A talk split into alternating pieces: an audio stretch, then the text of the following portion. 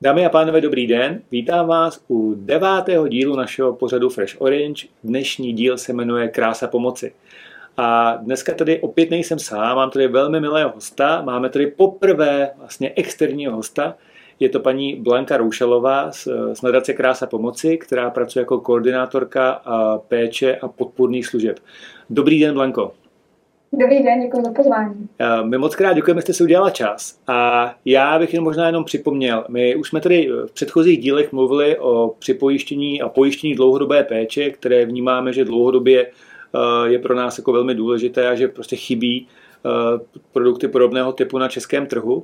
A bavili jsme se jak o těch statistických údajích, ukazovali jsme, jaká je ekonomická situace, kolik očekáváme nárůst jako příjemců, příspěvku na péči v příštích letech a podobně. Měli jsme tady lékaře, s kterými jsme diskutovali zdravotní problematiku a zdravotní stav právě klientů a nějakých specifických nemocí, které vedou k tomu, že opravdu klienti ztratí soběstačnost a stanou se příjemci příspěvku na péči. Ale vlastně tohle je poprvé, kdy v naší diskuzi jako mluvíme s někým, kdo má skutečně blízko k těm, kdo poskytují služby v oblasti příspěvku na péči. Takže moc ještě jednou děkuji, že jste si udělala čas. A jestli vás můžu poprosit na úvod, jestli byste mohla stručně jasně představit vaši nadaci. Tak vlastně v nadaci Krása pomoci máme několik projektů, všechny se zaměřují na seniory. Já pracuji v projektu, který se jmenuje Doma bez obav, kde vlastně pomáháme seniorům, aby mohli zůstávat v tom domácím prostředí, aby mohli žít tam, kde jsou doma a nemuseli vlastně odcházet do těch domovů pro seniory. Dobře, děkuju. Takže vy poskytujete podporu rodinám nebo klientům, kteří ztratili soběstačnost, ale zvládnou ještě vlastně zůstávat ve svých domovech a ty chybějící služby si prostřednictvím vás nějakým způsobem zajišťují. A teďka zeptám se, ty případy, kdy klienti jsou třeba příjemci příspěvku na péči 4. stupně, ty nejtěžší, ty teda vy potkáváte, nebo moc často ne? No, je to tak, že naši klienti vlastně jsou buď senioři, nebo neformální pečující o seniory. Ti naši klienti seniori, ty většinou ten 4. stupeň nemývají, protože tam už ta péče je vlastně potřeba poměrně velká, je tam potřeba zapojení nějaký vlastně rodiny, což u těch klientů seniorů u nás není. Ty vlastně většinou buď děti nemají, nebo rodinu nemají, nebo jim třeba děti zemřely, žijou daleko, nebo z jakéhokoliv důvodu ten vztah prostě tam nefunguje. Ale, jak jsem říkala, ti naši klienti jsou i neformální pečující o seniory a v takových případech se na nás obrací vlastně ty rodinní pečující s dotazama na tu péči o své blízké, kteří můžou být i v tom vyšším, v tom třeba 4. stupni příspěvku na péči. Já možná ještě připomenu, možná jsem řekl v úvodu, vy jste současně, kromě toho, co jsem řekl na úvod, tak jste vlastně garantkou obsahu služeb, kterými poskytujeme v rámci portálu PČ.cz, který vlastně slouží k propojování těch, co hledají pomoc a služby právě při ztrátě soběstačnosti a vlastně poskytovatelů služeb, takže to bych ještě chtěl doplnit a díky za tuhletu aktivitu. Ještě moc krát za ní děkujeme. A ještě bych se zeptal, jaký jsou nejčastější služby, které vlastně vaši klienti jako poptávají a který vy jim zajišťujete? My vlastně pomáháme skoordinovat vlastně všechny služby, které si člověk může jako představit, co potřebuje pro to, aby žil doma v pohodě. To znamená, že pomáháme zajišťovat osobní asistenci, pečovatelskou službu, domácí zdravotní péči, tísňovou péči, vlastně všechny ty služby, které existují, tak my je pomáháme zasíťovat, aby byli doma dobře žít. Zeptám se, jak je náročný dneska jako sehnat vůbec poskytovatele všech služeb, které jste popsala. Říkala jste zdravotní, pečovatelskou. Jo, je to samozřejmě hodně různý od těch jednotlivých služeb.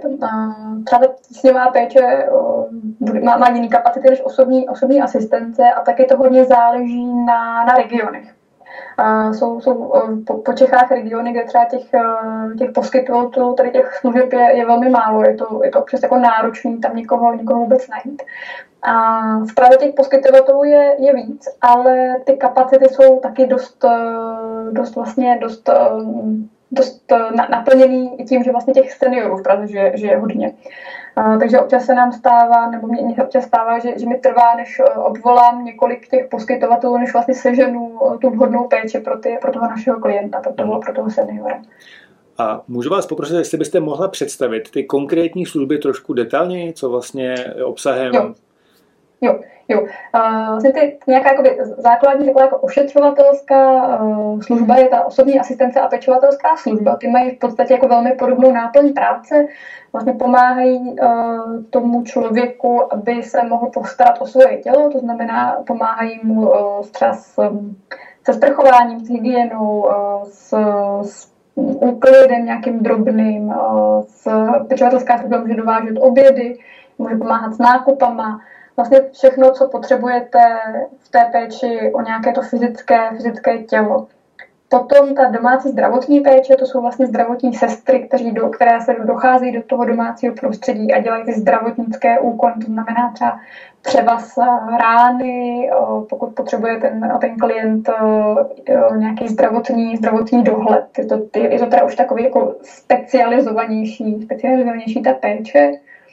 A pak ta tísňová péče, o které jsem mluvila, to jsou vlastně buď takový přívěšky nebo takové hodinky, který mají na sobě tísňové tlačítko. Když se vlastně ten senior ocitne v ohrožení, tak může kontaktovat přes to tlačítko ten dispečing té služby. Případně je to, vlastně, když ten senior třeba upadne, tak některé mají dokonce i detekci toho pádu, že samo to tlačítko si všimne, že ten člověk spadnul a vlastně ten dispečing sám kontaktuje toho klienta. Zeptám se na financování, jestli tohle se platí klient sám, nebo jestli na to existují, jestli to hradí stát. Jo, ta domácí zdravotní péče, ta je vlastně hrazená z pojištění, takže tu klient už jako dál nehradí. Ostatní jsou placené služby, na které vlastně lze čerpat příspěvek na péči. Mm-hmm. A zeptám se, kolik tak průměrně denně, jestli se nechá říct, kolik průměrně denně hodin péče máte zkušenost, že vaši klienti čerpají? No, to je taky hrozně individuální. Tam samozřejmě záleží na tom, kolik té soběstačnosti vlastně ztratili, jak moc potřebují tu pomoc, záleží na tom, v jakém třeba stupni toho příspěvku na péči jsou. U někoho to může být třeba 3 hodiny týdně a u někoho to může být 2 hodiny denně. Dobře, děkuju. A možná ten proces získání příspěvku na péči, který jste zmínila, jestli bychom se mohli jako ho představit, jestli byste byla hodná a posledek dlouho trvá, vlastně co všechno jeho součástí, jaký jsou úskalí. U toho příspěvku na péči, jak dlouho trvá vlastně vyřízení toho příspěvku, tam zase to hodně záleží na tom, kde se o ten příspěvek žádá, protože samozřejmě každá část republiky je nějak jako jinak vytížená. Já mám teda největší zkušenost samozřejmě s tím podáváním příspěvku na péči v Praze, kde to trvá tak v průměru třeba půl roku, jo, než se to vyřídí. Ale samozřejmě se záleží na jednotlivých městských částech, protože některé prostě budou trochu víc vytížený, některé budou trochu méně vytížený, takže taky někdy prostě těch žádostí může se jít víc a někdy méně, ale nějak ten průměr je tak ten půl rok. Tak to je to takhle trvá. Vlastně první, co člověk musí udělat, je vyplnit ten formulář, tu žádost, která má dva formuláře, je to ta žádost o příspěvek na péči a oznámení o poskytovateli pomoci, protože vlastně, aby ten člověk mohl o ten příspěvek na péči zažádat, tak musí mít někoho, kdo tu péči poskytuje. Což je občas trošku i začarovaný kruh u těch seniorů, kteří nikoho nemají, kteří z jakýkoliv důvodu třeba nemají tu rodinu, a nemají finance na to, aby si tu péči mohli zaplatit, protože pokud nemají peníze na to, aby si zaplatili někoho, kdo o ně pečuje, tak nemůžu žádat o ten příspěvek na péči. Tak občas tam dostáváme do takových trošku začarovaných kruhů, kde musíme jako vymýšlet, kdo jim teda tu péči poskytuje, občas to třeba soused, který se jako nechce třeba figurovat v tom příspěvku na péči, tak je to občas takový komplikovaný v tomhletom. No. To jsem trochu odbočila, já se omlouvám. Ne, v pořádku, to bylo, děkuji za to. A zeptám se, vy jste říkala, že ten příspěvek na péči, že trvá ten proces průměrně nebo půl roku. Znamená to, že pokud je ten příspěvek přiznán, tak se přizná zpětně k tomu okamžiku, kdy o tu žádost bylo podáno. Jo, doba procesu má vliv na rychlost poskytnutí peněz, ale nemá vliv na objem. Děkuji. Jak často se setkáváte s tím, že ten příspěvek, který se přizná, je jako stabilní nebo dochází ke změně? A jestli vůbec dochází ke změně jiný, než to, že se jenom zvyšuje? Nebo jestli je vůbec jako možná varianta, ano, teoreticky možná je, ale v praxi, jestli se setkáváte s variantou, že dojde k snížení nebo k odebrání příspěvku na péči? Já jsem se... to odebrání příspěvku na péči setkala jenom jednou a bylo to vlastně v případě, kdy se žádalo o zvýšení a místo toho ten příspěvek byl úplně odebrán, ale úplně jsem se nesetkala, nebo určitě pátrám v paměti a nevybavuju se mi to, tak asi jako víckrát ne, že by docházelo k nějakému jako přeskumu a snížení toho příspěvku. Pokud ten člověk má pocit, že ten příspěvek potřebuje vyšší, tak samozřejmě pak zase existuje formulář, návrh na změnu toho příspěvku na péči, kde se žádá o zvýšení. A pak s tím zkušenosti máme, že se to zase po všech těch procesech se může ten příspěvek navýšit. Já se tam často říká, že v tom rámci toho procesu, že je to velmi těžký ten příspěvek získat, že to nejenom dlouho trvá, ale že ty žádosti jsou zamítnuty. Máte nějakou zkušenost s tímhletím nebo nějaké jako typické chyby, ke kterým dochází a který je dobrý si vyvarovat, pokud třeba někdo z našich posluchačů bude podobnou situaci teďka řešit? Jo, je to vlastně tak, že když ten člověk podá tu žádost o příspěvek na péči, tak jsou takové jako dvě odnože toho procesu. Jedna je ta zdravotní, kde vlastně ten praktický lékař vypracovává nějakou zprávu, aby se to mohlo posoudit ten zdravotní stav. A pak ta druhá je sociální, kdy vlastně sociální pracovnice nebo sociální pracovník z úřadu práce jde na sociální šetření, kde já vždycky doporučuji, pokud je to senior, který má rodinu, tak aby u toho nebyl sám, případně když nemá rodinu, tak nabízím tu možnost, že tam u toho může být u toho sociální šetření já, protože oni často ti seniori vlastně zažívají takový to ostych před někým cizím, říkat, na co už nedosáhnou, co už nezvládají. Může to být jako hodně takový stresující a radši řeknou, já to vlastně všechno zvládám sám, než aby se k tomu jako přiznali. Takže je fajn tam třeba, aby tam byl někdo, kdo toho člověka zná a řekl, podívejte, paní Vomáčková, ale přece na ten nákup vám chodí sousedka, nějak to jako vládět trošku na tu pravou míru, nějak podpořit toho seniora v tom, aby se nestydělo za to, že na ty věci třeba už nemá síly. Děkuju. Vy jste teda říkala, že vlastně vaši primární klienti jsou klienti, kteří buď nemají rodinu, nebo nemají funkční rodinu, nebo prostě jsou vystaveni té situaci jako sami a nachází se v těch nižších stádiích příspěvku na péči. Já vám možná vím, že v tom oblasti se pohybujete dlouhá léta, takže znáte i tu institucionální péči. Jestli bychom si mohli jenom stručně jako představit, jaký vlastně možnosti zařízení dneska na tom trhu jsou, pokud třeba rodina právě řeší to, že někdo její blízký se stane prostě příjemcem příspěvku na péči, nebo spíš dostane se do stavu, kde ztratí soběstačnost a vlastně potřebuje tu péči a teďka oni by si přáli, aby prostě nejsou schopní nebo nemohou ji poskytnout doma, ale přejí si, aby prostě ji měli nějakou slušnou úrovní v nějakém zařízení. Tak jestli si můžeme představit, jaké možnosti dneska vůbec jako ve společnosti na tom trhu existují. Jo, tak určitě existují domovy s pečovatelskou službou, domovy pro seniory a domovy se zvláštním režimem. Ten dům s pečovatelskou službou je vlastně dům, kde sídlí pečovatelská služba a ty seniori se vlastně pronajímají ty byty. Vlastně nejsou to pokoje, jsou to byty, většinou garzonky nebo ty menší byty. A tam ty seniori většinou jsou trochu víc soběstační. Neznamená to, že byli úplně soběstační, ale nepotřebují třeba tu péči 24 hodin denně. Protože tam vlastně ty pečovatelky sice sídlí, dochází k tomu klientovi, vlastně pomáhají mu s tím potřebují, ale není tam ta péče 24 hodin denně a není tam ta zdravotní péče. Což už právě v těch domovech pro seniory, kde teda si ten klient vlastně nepronajímá byt, ale má pokoj, který může být buď jednouškový, dvouuškový většinou. A tam ta péče už je vlastně 24 hodin denně, je tam přítomnost zdravotní sestry a jsou to vlastně, je to nějaká služba pro seniory, kteří vlastně mají už nějakou menší soběstačnost. A pak ještě existují ty domovy se zvláštním režimem a to jsou vlastně domovy pro osoby, které mají diagnostikovaný nějaký druh demence nebo Alzheimerovy choroby. Děkuju. Možná se zeptám teďka zpátky k vašim jako klientům, který máte nejčastěji v vaší praxi. Zeptám se, jaký je asi jako nejčastější dotaz, který vy v rámci nadace řešíte? Nebo nejčastější situace, která nastává?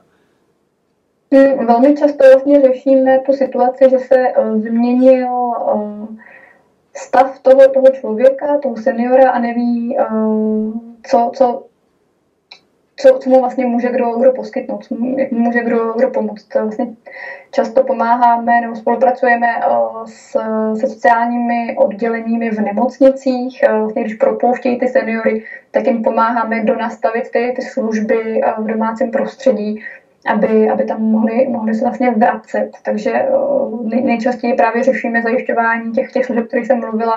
Pak velmi často řešíme právě ty příspěvky na péči. A taky často řešíme nějakou finanční situaci těch seniorů, že třeba mají nízké důchody a vyšší nájmy a pomáháme jim zajišťovat třeba příspěvky na bydlení, případně i dávky hmotné nouze.